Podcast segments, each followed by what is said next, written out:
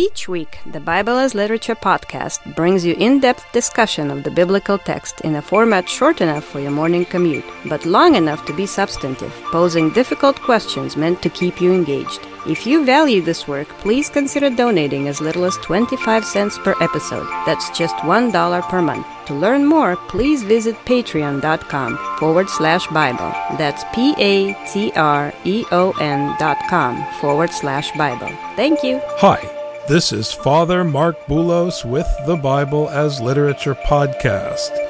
When biblical interpreters decide on capitalization when translating Greek or Hebrew to a modern language, they impose two layers of subjectivity.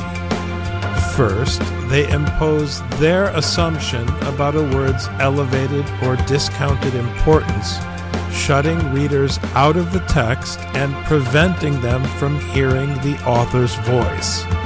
Second, they create a distinction between words that does not exist in the original text. If there is a difference between the words spirit, spirit, and spirit as they appear in Luke chapter 1, the original text did not use our modern system of capitalization to differentiate between them. Syntax, context, and function are crucial to unlocking a biblical term. In Luke chapter 1 verse 80, an interesting functional connection to the book of Acts helps shed some light on the importance of John the Baptist and the spirit in which he grows. Richard and I discuss the Gospel of Luke chapter 1 verse 80. You're listening to the Bible as literature.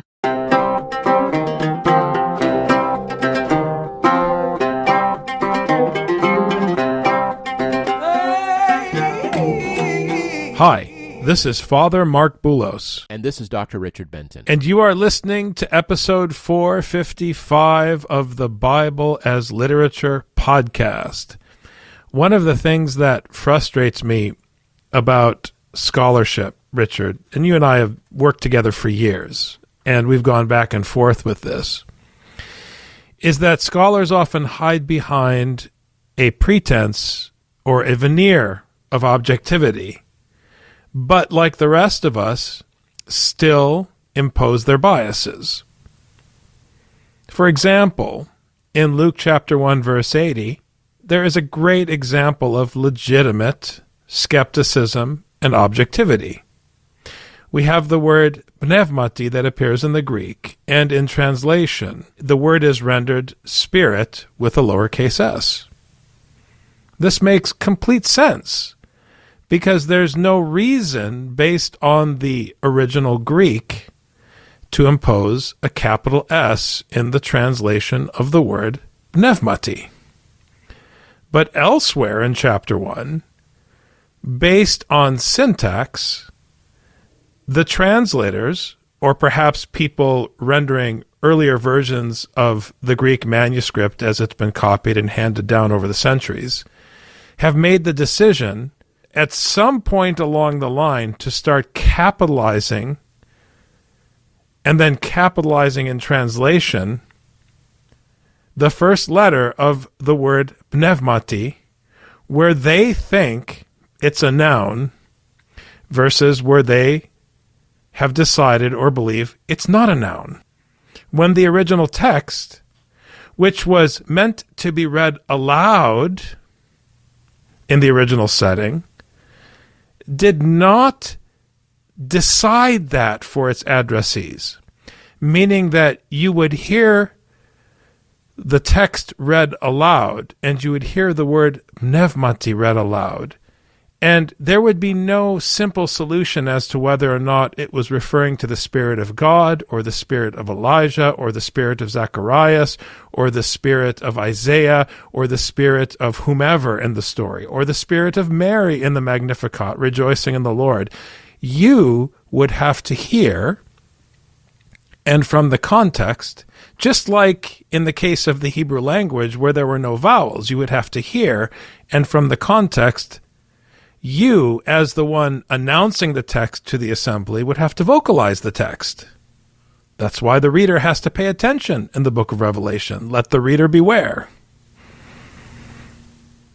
But once the copyist or the translator, in the case of the New American Standard Bible or the RSV or the King James, once that individual decides we're going to put a capital S here and a lowercase s here, that decision is made and something is lost in translation.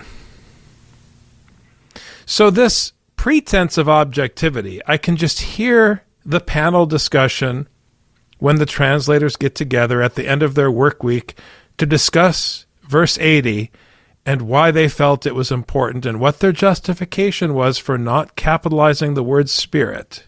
I can bet they have very good, intelligent arguments as to why they didn't capitalize the word spirit, and I happen to agree with them. But then, Richard, why capitalize it elsewhere?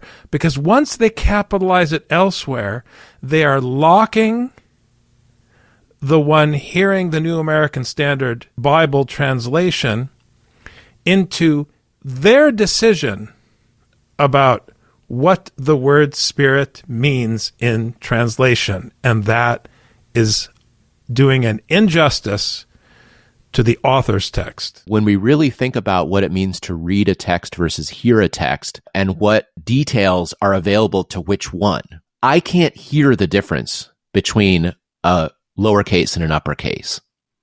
But there was a time when everything was written in majuscules, which is uppercase, and then later on, lowercase started to be introduced in Greek and then decisions were made about certain nouns. And, you know, these are always in flux anyway in different languages. If you read the writings of Benjamin Franklin, you'll see in English, he didn't even consistently capitalize words. And he was certainly capitalizing words that we would never capitalize today because it was kind of German ish sounding when he wrote, if you can say that we really need to keep in our mind what this is when one hears the text, what one notices, as opposed to when one reads with their eyes and notices things. So I want this to be very clear because we make so many assumptions about reading the Bible as literate people.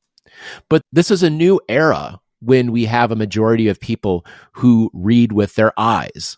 For much of written history, the text was only written in order to remind even the reader what was being said. When you read back in the day, you read aloud even if there was no one else around you. Because that's how it was intended to be, let's say, expressed or consumed or interacted with. It was supposed to be out loud. Then, when we make decisions about uppercase and lowercase, it can be distracting because it's a new distinction. Now, granted, there's been a long manuscript history that included majuscules and minuscules, capital letters and lowercase letters, yes. But those were for a very, very small elite who even cared. It was for those who were hearing the text that the text was addressed and for whom the text was written. So some of these decisions that translators and editors are making are moot when it comes to those who are listening to the text. So that's something also, whenever you're interpreting a biblical text, you have to be clear in your mind. Is this something that an editor would make for people who read with their eyes? Or is this a distinction that you can hear with your ears? Because that makes a lot of difference when one is interacting with the text. I want to point out to our listeners that what the translators have done in Luke chapter 1 is make a decision to only capitalize spirit based on its syntax. So whenever it is located next to the word agios, for example, in verse 15, pneumatos agiou, which is translated Holy Spirit. Whenever it is located next to the word holy, they capitalize it. But who's to say that the word spirit appearing elsewhere doesn't pertain to God? Sometimes it seems that it pertains to an individual. Obviously, in the case of the Magnificat, Mary is referring to her spirit. But when we're talking about John the Baptist, even when it doesn't have the article the. It's still not fair to the original author for the translators or the copyists to impose something that wasn't part of the original story. Because you are making a decision. You are saying, well, obviously it's a noun when syntactically it's located next to the word holy. You're making a decision. I agree with you not making a decision in verse 80. But why do you have to make a decision in verse 15 that takes away the freedom for the addressee to think for themselves in verse 80? Your decision in verse 15 cancels a decision in verse 80, and you are imposing yourself, you are putting yourself between the scriptural God who is speaking and the conscience of the addressee of the text in verse 80. This is the problem of translation, which is a form of interpretation.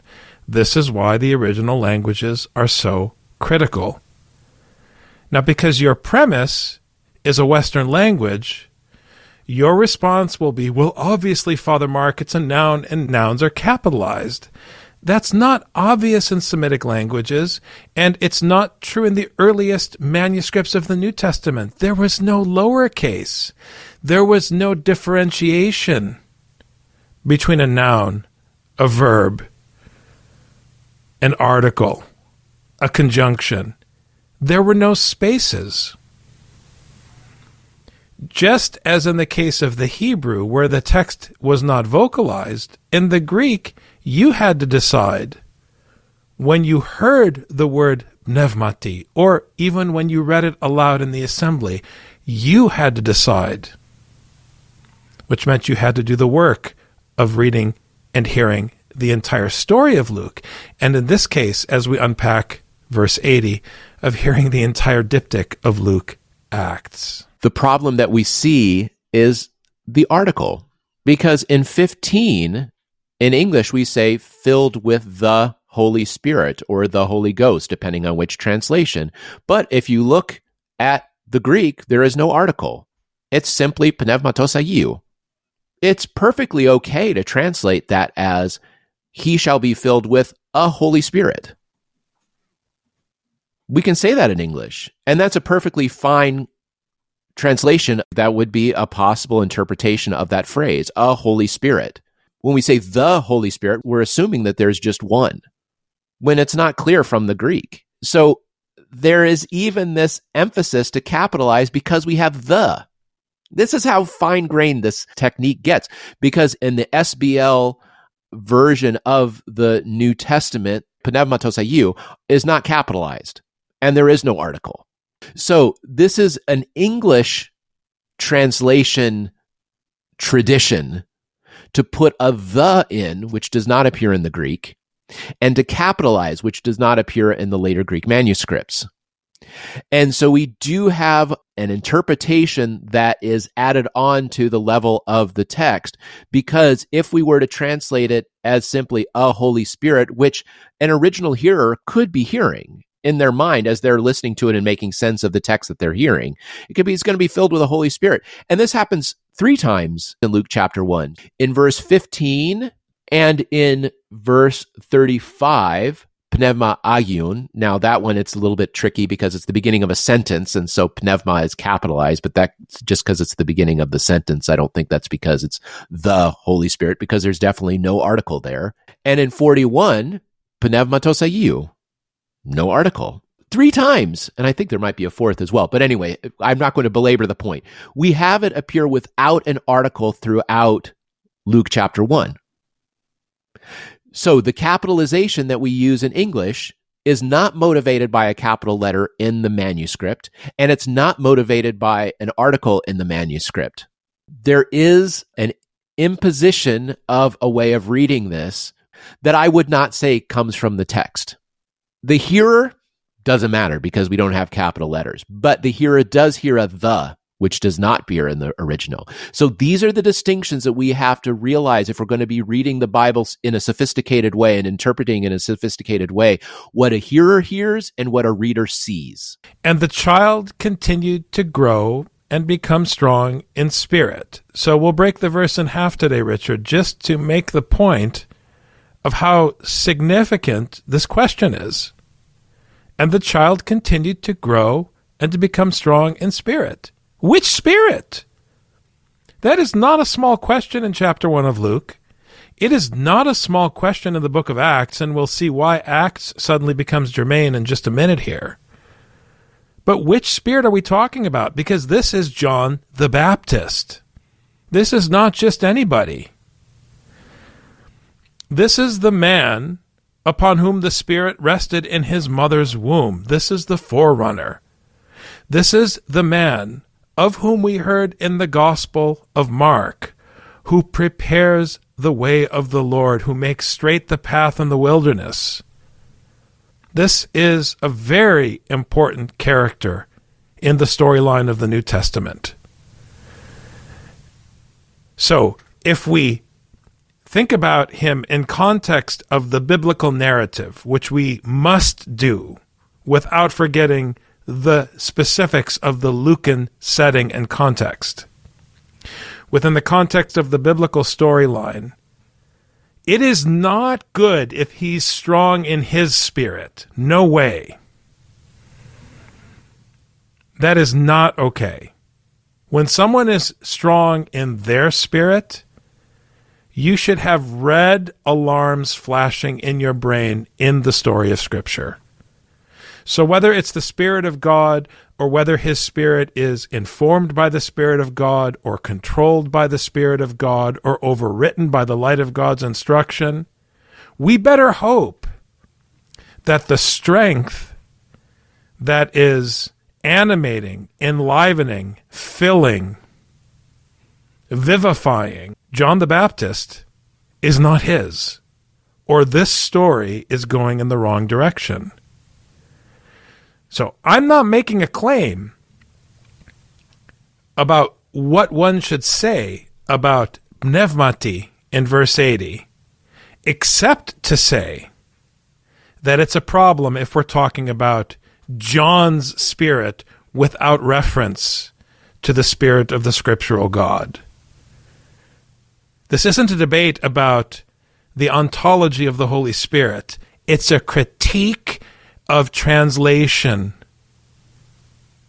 Because I guarantee you that an English reader of this story will immediately downplay the significance of the word pneumati here because the capitalization of the S was dropped.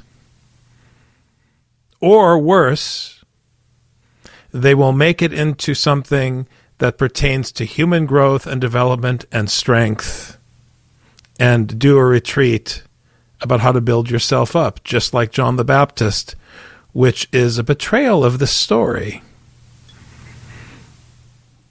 So, once again, the invitation, the challenge is to really make the effort to pay attention to the nuance and not trust the translations because these stories are so beautiful and so life giving if you put the effort into the stories. And he lived in the deserts until the day of his public appearance to Israel. Dr. Benton, you and I noodled on this second part of the verse for some time because of this really interesting word, anadeixis. And you were going through different manuscripts, trying to figure out where else does this word appear because on a first search, we could only find it here in the Gospel of Luke. But then it popped up where? In the book of Acts, in chapter 1, verse 24. It refers to the manifestation or the calling or the appointment of somebody. This was the moment it's being prefigured here in this verse of the moment when John the Baptist is going to be revealed to be the one who is going to be making the way straight. I love this verse because it feels like a true prequel to Mark chapter one. Like, how did John the Baptist appear? How did everything happen? And it seems like you could just take chapter one of Luke and put it as chapter zero of Mark, the prologue of Mark, and it would fit perfectly. Because then in Mark verse one of chapter one, it's John the Baptist who's now making his proclamation. And it is clear because he's speaking the words of the prophets from of old. And so by quoting his predecessors, this is how he's established as the one who is speaking on behalf of God because he's speaking the words of God. I love that this is the way that this word is used. When you have the word appearing elsewhere, it's when Jesus sends out the 70 in Luke, and then when he finds the replacement to Judas in Acts. So it's showing, proclaiming the successors or the messengers on his behalf, his apostles, that's how this word is being used here. We have it used elsewhere in Greek literature and in the Apocrypha where it's being used for the different positions. But specifically in the New Testament, it's used around sending out the apostles or showing that John the Baptist is indeed the one speaking on behalf of God, which relates to the spirit by which he speaks. But like you said before, Father, until he speaks, you don't know what spirit he's growing strong with. When the breath that he breathes in comes out as God's words. And you can say, okay, we have on good evidence that this is a Holy Spirit because there's holy stuff coming out of this mouth. And when the breath brings holy words, then it's a good chance it's a Holy Spirit. And this is how you understand. And I'm specifically using uh in this case just because I like kind of tweaking the translation tradition that we have saying the. I'm not saying the, I'm saying uh on purpose. This reminds me a little bit of the Gospel of Matthew because it does have that militaristic overtone, especially when coupled with this passage from Acts. Because on the one hand, there's this shepherdism metaphor, once again, the shepherdism paradigm, where John the Baptist is living in the deserts, living in the wilderness, it's plural, which is kind of interesting, until the day of his public appearance, which is this unique word. And it appears once, which makes it even more important. Father Paul has pointed that out many times. It's his appearance to Israel, but this unique word links it to this passage in Acts, which talks about the selection, the manifestation, the showing of those who were appointed by God to occupy the ministry and apostleship from which thus, Judas, Judah, turned aside. So you have John the Baptist on the outskirts waiting to come in to Judah. The scene is set. We are waiting now for the advent of the Messiah, his general, his apostle. John the Baptist is on the outskirts waiting to come in and do the business. You have this allusion already to the betrayal, which in the end, once again, is not about the person of Judas. We're not talking about a person or a people in an ontological sense. These are functional characters. Because remember that in Deuteronomy, once you are brought into the land, you become the next one to be brought out. In Decoding Genesis, Father Paul introduces this beautiful, beautiful term, which is much better than chosenness. It's representativeness. Israel is representative of the nations, which means we're all the same. We all put our pants on the same way. So if Israel is representative of the Gentiles, you, O Theophilus, the lovers of God, the Gentile church to which Luke is addressed, you now have been brought into the land which means, as we heard in the Magnificat, you can be brought out, and you will be brought out because everybody is laid low. Because once you're brought in and you hear the story of Deuteronomy, you realize that you are the proud that need to be scattered in the imagination of your hearts. That's how it works. So you are the betrayer. You are the people occupying Judah now. And John the Baptist, in the story addressed to you, is coming to take you out. That's how it works. It's literature. It's literature.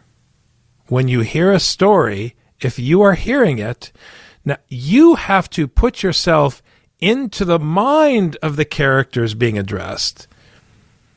In other words, to hear Luke, you have to understand the perspective of the Gentile church in late antiquity because it's not addressed to the church of 2022. It's addressed to a specific church in the Roman era. But the church to which it's addressed, even though it's talking about Judas's betrayal in Acts, is a Gentile church. That's how we have to hear the clever pressure of the biblical narrative. And once again, you don't want to be in Judah when John the Baptist comes bringing the fire and brimstone of the biblical tradition. It's good news for the poor, but it's not good news for you, O Theophilus. And as John the Baptist is proclaiming this, I find it, like you said, Father, interesting that it says the deserts. That's very rare to find this in the plural, actually. And it makes me think that before the day of his being revealed, he's all over the wilderness. He is like a good shepherd who's checking out all oases, knowing where all the places are that he can take his sheep. He needs to become very familiar with his stomping ground as a shepherd for the flock of God. And as he spends his time in the deserts, he is waiting for that day when it's going to be revealed that he is speaking the words of the Lord. Thanks very much, Dr. Benton. Thank you, Father. You've just heard the Bible as literature. Thanks for listening. The Bible as Literature is a production of the Ephesus School Network.